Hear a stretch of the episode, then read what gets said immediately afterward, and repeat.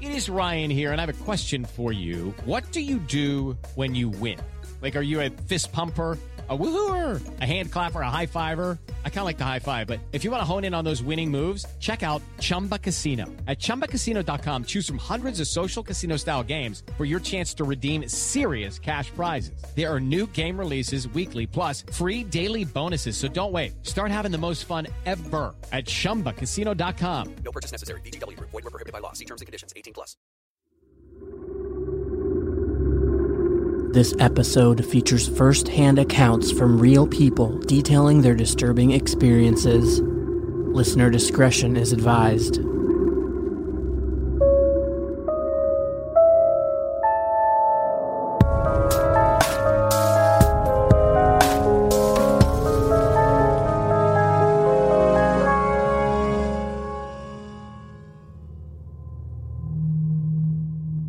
I'm Rhiannon. I'm a social media manager for a living, and this is about my best friend, Brittany.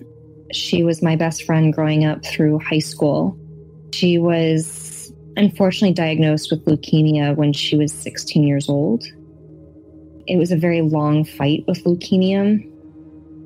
And right after we graduated from high school, we thought that she was going through remission Unfortunately, she got sick again and she ended up back in the hospital. And I remember just spending so many nights with her in the hospital and watching Disney movies. She was my everything. I, I absolutely loved her. And she always told me, you know, because we were so close, she always told me that she would always she would always be there for me. It was just very unfortunate because I wasn't with her when this happened, but she unfortunately collapsed in her bathroom. This was after a long stay in the hospital and then she was able to go back home. And she was at home. She was in the bathroom with her mom and she collapsed on the floor. I don't know the the details. Her mom didn't really quite explain it very well for me, but it was assumed that she had gotten sick from the hospital. For a lack of better terms, it's the flesh eating thing. So she contracted that unfortunately while she was in the hospital for leukemia because of this, they put her into an induced a coma. And she was in a coma for several days. And I had been going back and forth between my home and the hospital and being there by Brittany's side. While I was beside her bed, she did not look like herself. She looked very sickly. Her eyes did look like they were kind of bleeding a bit. And we asked the hospital staff, and apparently the hospital staff said that's quote normal, which I haven't seen anything like that for anyone in a coma. I'm not a medical professional. Her eyes in the hospital were kind of bloody. She looked very dried out. It was very difficult to see her in that way. After visiting hours, I went home. I woke up to my my cat who was on my bed who was growling at something, growling, hissing. I know I woke up. I was definitely definitely awake because I first bent over, I pet my cat to calm him down. I caught from the corner of my eye in the left hand corner of my room. My best friend was just standing there in her prom dress. I didn't feel scared, but it, it didn't look like Brittany. I knew it was Brittany, but it at the same time, I mean, she looked absolutely awful. She she looked she looked dead. She looked at me and she said, do I look dry to you? Which is a very odd question, but um, she had very dry, cracked lips. She had her bloody eyes. And I said, No, Brittany, you look beautiful. And she looked back at me and she said, See, that's why I love you. I forgot what she said, but it was something along the lines of how I was going to be okay. And before I could say anything else, I just I just continued looking at her because I just, I was in so much shock. And she took a step backwards and it just, it just seemed to be that she just faded into the blackness of the corner of my room. Gosh, it took, it took a while for me to calm down and actually go back to sleep. In fact, I don't think I actually did fall back asleep. I was just in shock and I got a call maybe, maybe an hour later. And this was, mind you, this was like in the middle of the night like early, early morning, probably around like 3 a.m., 4 a.m. when I saw her. I didn't look at a time, I was just in shock. And it was maybe five or six in the morning that I received a phone call that Brittany had passed away during the night. And I I knew she had because she came to say goodbye. But yeah, that was the very first time I've ever seen like an actual unexplainable apparition in front of me. And that's not that's not the first time that I saw her. Um, I went over to her her family's house, to her mom's house, and her sisters, her two older sisters lived there. I went over there by myself to drop off some things. I had the code to the house. That's how close we were. And I just wanted to drop off photos of Brittany that her family didn't have. Just, you know, photos from our, this is going to really date me. you know, the, um, the photos that you take on like a disposable camera. So they weren't like just, they weren't like digital back then. So I, um, I dropped off some of my copies of my disposable photos.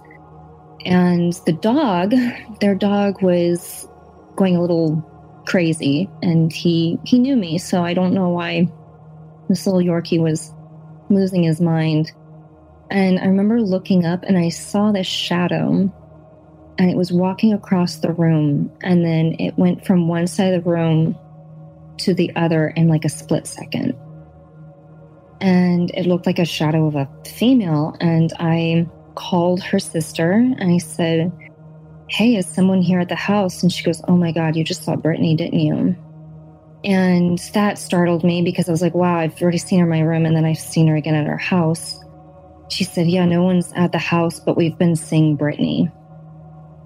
Her mom also showed me a photo after I had told her, you know, I saw the shadow at your house. I don't know what it was. And she goes, Oh, yeah, no, it's Brittany. Just very calmly, like, Oh, yeah, Brittany, Brittany's still lingering around. And she showed me this photo that she had taken from the kitchen. Gosh, it was two orbs, like a baseball or tennis ball size, like as if you had like a tennis ball or a, a baseball just glowing. Um, there were two of them side by side. In the kitchen, her dad had died. Brittany's dad had died while she was in treatment. He died right there in the kitchen from a heart attack. Her mom showing me this photo said, Oh, look, it's Brittany and her dad. They're together. Again, something I could not explain. And then the last time anyone saw Brittany that I know of, I had a light that kept turning on and off in my room. And I thought that was very odd. So I asked my dad, who was a officer in the military. So this guy is I've never seen my dad cry, ever. And I asked him, Can you go inside my room and just check on this light that's going on and off? So he went in, and while he's changing out the light, because he's just assuming maybe it's a bad light bulb, he sees this black figure just walk across my room. Just a black, shadowy figure. He said he could kind of sort of see through it, but it was just like this mass and he was convinced it was Brittany. It took maybe a few months of of that very crazy time, but now I still talk to her sisters. One of her sisters actually lives in my apartment complex 10 years later. And we both we both can't talk about her. We both went through a lot of those experiences together. This is gonna sound weird because I haven't I haven't had an experience in a very long time. But I grew up in a house where I'm pretty sure it was haunted. And we had all sorts of unexplainable things happen in that house.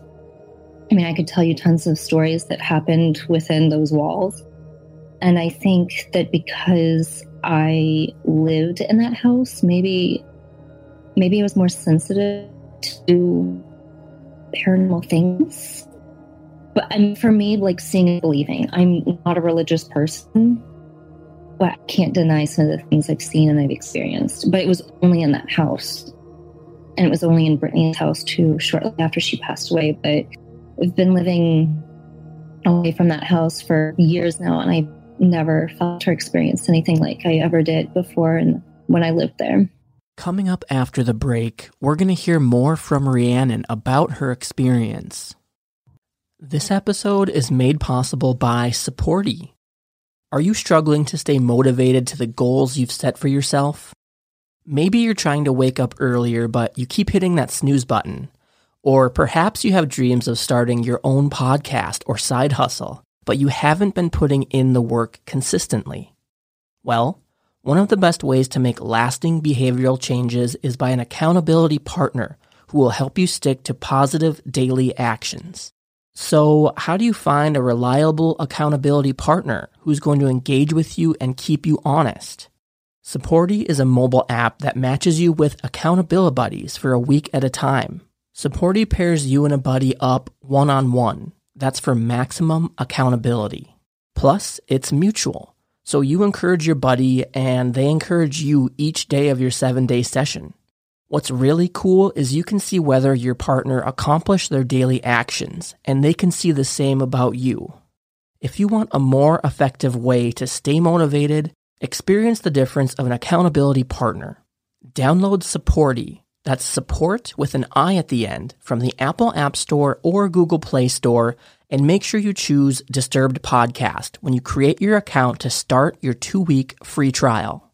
You can check out the show notes of this episode for more details. Get encouragement, get motivated, and achieve more with Supporti.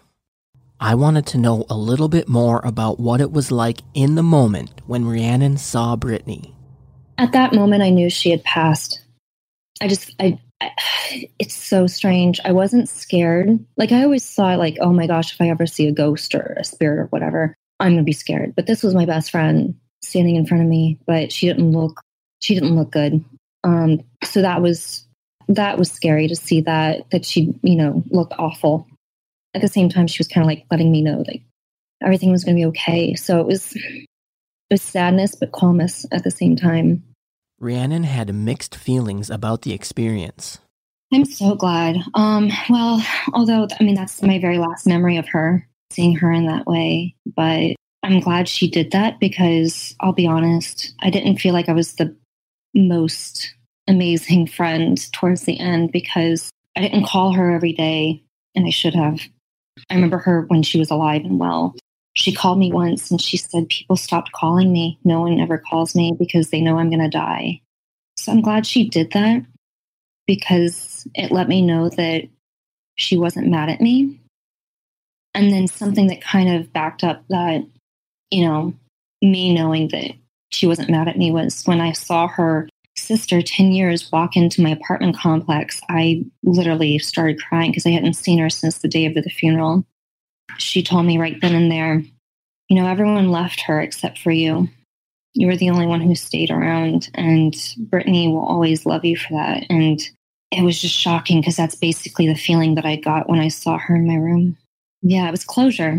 It's crazy. I've, I've dealt with an unusual amount of death in my life. Um, I've had a lot of people close to me who've passed away, but Brittany is the only one who's shown herself to me for me to experience that. And I, I know at 30 years old that, you know, 17 year old me was not imagining things.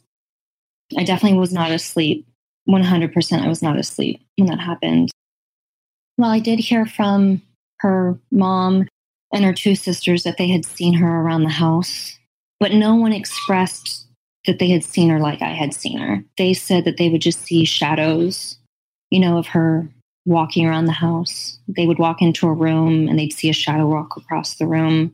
And it just it makes sense to me because she was the most lively person I've ever met in my life. She would walk into a room and people instantly knew that there was like this beautiful, vibrant energy that had just waltzed in and she always she always brightened up everyone's you know lives so it made sense for her i guess energy to live on for at least a month. I mean it kind of just stayed around. It just lingered. Yeah she was just very powerful. She was just a very powerful person to be around. Rhiannon believes brittany showed herself to her because of how close they were. Oh definitely. Definitely because everyone else left her. Yeah everyone else abandoned her and i was the only one who stayed around and she and I had we had a, an extremely close bond that I still haven't found with anyone else. We just had so many different amazing experiences together. And I think it's also because I was the only one who went and actually spent the night. I would actually stay past visiting hours for, you know, as nice as the hospital staff was, they they allowed us to for me to stay after and because they knew they knew that she wasn't going to make it. And her goal was to watch every Disney movie ever made, and so we would watch Disney movies from her hospital bed. We were very very close and pretty inseparable. Rhiannon reflects on how her and Brittany met. I met her, she was a year older than I. She was a sophomore when I was a freshman. I met her when I was a freshman. The school nurse used to give me rides home because we were neighbors, and she went to the nurse's office once because she was sick, not with cancer at the time, but just sick, sick. She met me in the nurse's office and she goes, What's your name? just immediately came up to me and said, What's your name? And here I am looking at her, and she's she's blonde, surfer type, wears Abercrombie, like the pop. She was like really popular. And I did not feel like I was the popular girl. I'm thinking, what is this girl doing talking to me? I'm so beneath her. I said, Well, my name's Rhiannon. And she goes, Oh my gosh, that was my ex best friend's name. You're my new best friend. I didn't actually think it was going to stick because I just thought she was joking, but literally, um, we we became really close friends. But then she um, she kind of faded away um, and I didn't know what happened to her. We had lost contact for maybe a few months. And then I saw her walk into a subway and I didn't recognize her at first. I mean, this was like maybe six months later after we stopped talking to each other. She was wearing bunny ears. She was wearing bright pink bunny ears and a wig, and she was emaciated. I was like, "Oh my gosh, that's that's Brittany." And I couldn't believe that that was her when she walked in and she came up to me and she gave me a big hug and she's like, I'm so sorry I stayed out of contact. I kind of got cancer. And like the way she was, she was just very funny about things. She's like, I've been kind of busy. I kind of got cancer. I was like, oh, dang, I am so sorry. And then we went out and saw a movie that night. And then we were inseparable again. And we were inseparable from, gosh, um, the time that gosh, I guess she was like 17 at that time. And then she passed away at 19. Rhiannon remembers back to her childhood when she had more experiences. I had a lot of experiences when I was younger. I know I wasn't crazy because my friends would come over and they would they wouldn't spend the night. They they they had the intention to spend the night, but then sometime in the middle of the night they would call their parents and ask to go home because they would wake up and they would see things my and it wasn't just kids saying stuff. My my mom had several friends who said your house is haunted. Um, one of them uh, was asked to babysit our cats while we were gone and she did not want to enter our house by herself. I mean and that's an adult that was a that was a grown woman who did not want to enter our house. I think the most terrifying moment in my house was it was literally September 11th, 2001, I woke up and it was very strange. My radio turned on. It was around 4 or 5 a.m. Radio turned on and it was just voices were screaming at the top of their lungs. People were coughing, screaming, and I felt like I was choking on smoke myself. And it sounded like fuel. It smelled, sorry, it smelled like fuel and I couldn't explain it. And I felt so sick. My mom came in to wake me up around 6 a.m. for for school because we had to be at school at 7 a.m. 7:30. I was like, I I'm I can't. I'm so sick. I couldn't explain it. And here I am, 11 years old. And for whatever reason, I when I stayed home, my mom let me stay home because we had um, a caretaker for my grandmother who lived with us at the time. So she wasn't leaving an 11 year old by herself before the caretaker got there, I turned on CNN. I'm 11 years old, keep in mind. 11 year olds don't, they don't usually watch CNN. But I am convinced at this point that something happened, something disastrous happened. Also, I should explain before September 11th, before that morning, I had have I, I was having dreams, some kind of an explosion going on in a big building in a city and I wrote a short story two weeks before September 11th. and I had entered it into a writing contest and I won. And they were shocked because the details of my short story were very, very similar to the September 11th attacks. And it's from stuff that I was dreaming of, just waking up on September 11th, feeling like I was choking on smoke. I still can't explain it, or having the strong desire to to turn on the news to see what was going on in the world because I was convinced this time. I, I, I woke up asking my mom, "Did anything happen?" No, nothing happened in the world. I said, "Well, something's going to happen. Something's going to happen." I turned on CNN, and as we all know, how September 11th played out, but it was several hours before that literally I was convinced that there were terrorist attacks happening. Well, I didn't know something was going to happen, but I was having all these dreams and I couldn't explain it. I remember when I wrote that short story, um, unfortunately, when I, because I read it in front of my class, I was made fun of and I ultimately had to leave that school because everyone called me a witch because of how scarily, how eerie it was that it was very similar to what actually happened on September 11th. When I read it to, gosh, it was maybe a group of 100 people, people were crying and people were saying, oh my gosh, I, I bet September 11th really affected you. And the person who was moderating it said, "Well, the scary thing is she submitted the, she, she submitted the story to us before September 11th happened." Rhiannon reflected on the history of her house. That's the weird part. Is my parents built that house in the 1970s. Um, it's in Land O'Lakes, Florida. But before before they had built the house, from what I heard, and I haven't done much research on this with Land O'Lakes, but there was some murderer who used to drop off bodies in that area um, before that house had been built. I have no idea, but I also spoke to neighbors who also had very eerie experiences. Um, one of my neighbors had snakes that would constantly come into the house, and they would have pest control come in, and they couldn't figure out where the where the snakes were possibly coming in from. They constantly had snakes, and she would constantly see like a, a shadowy figure.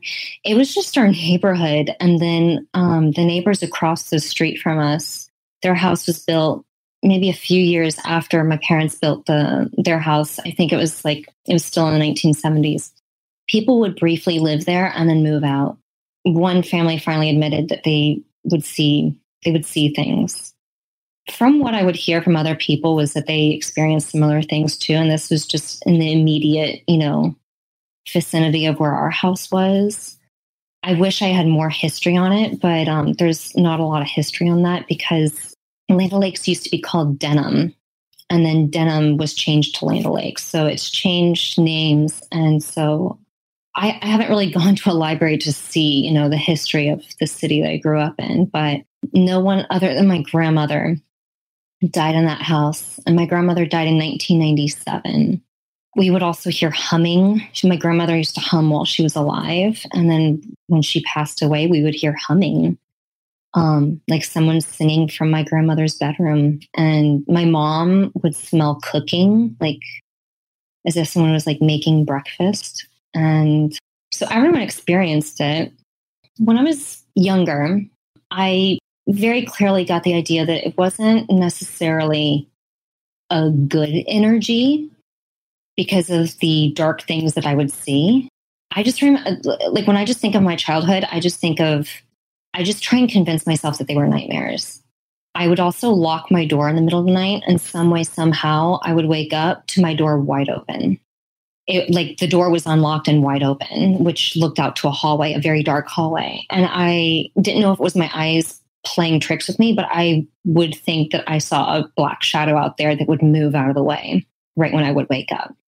And then I would lock the door again, and then I would put stuff up against my door like a dresser, anything just to like make sure that it didn't open up again. And when I was, gosh, about six years old, I walked to the bathroom and I saw it was about, gosh, it was a lot taller than I. It must have been at least six feet tall.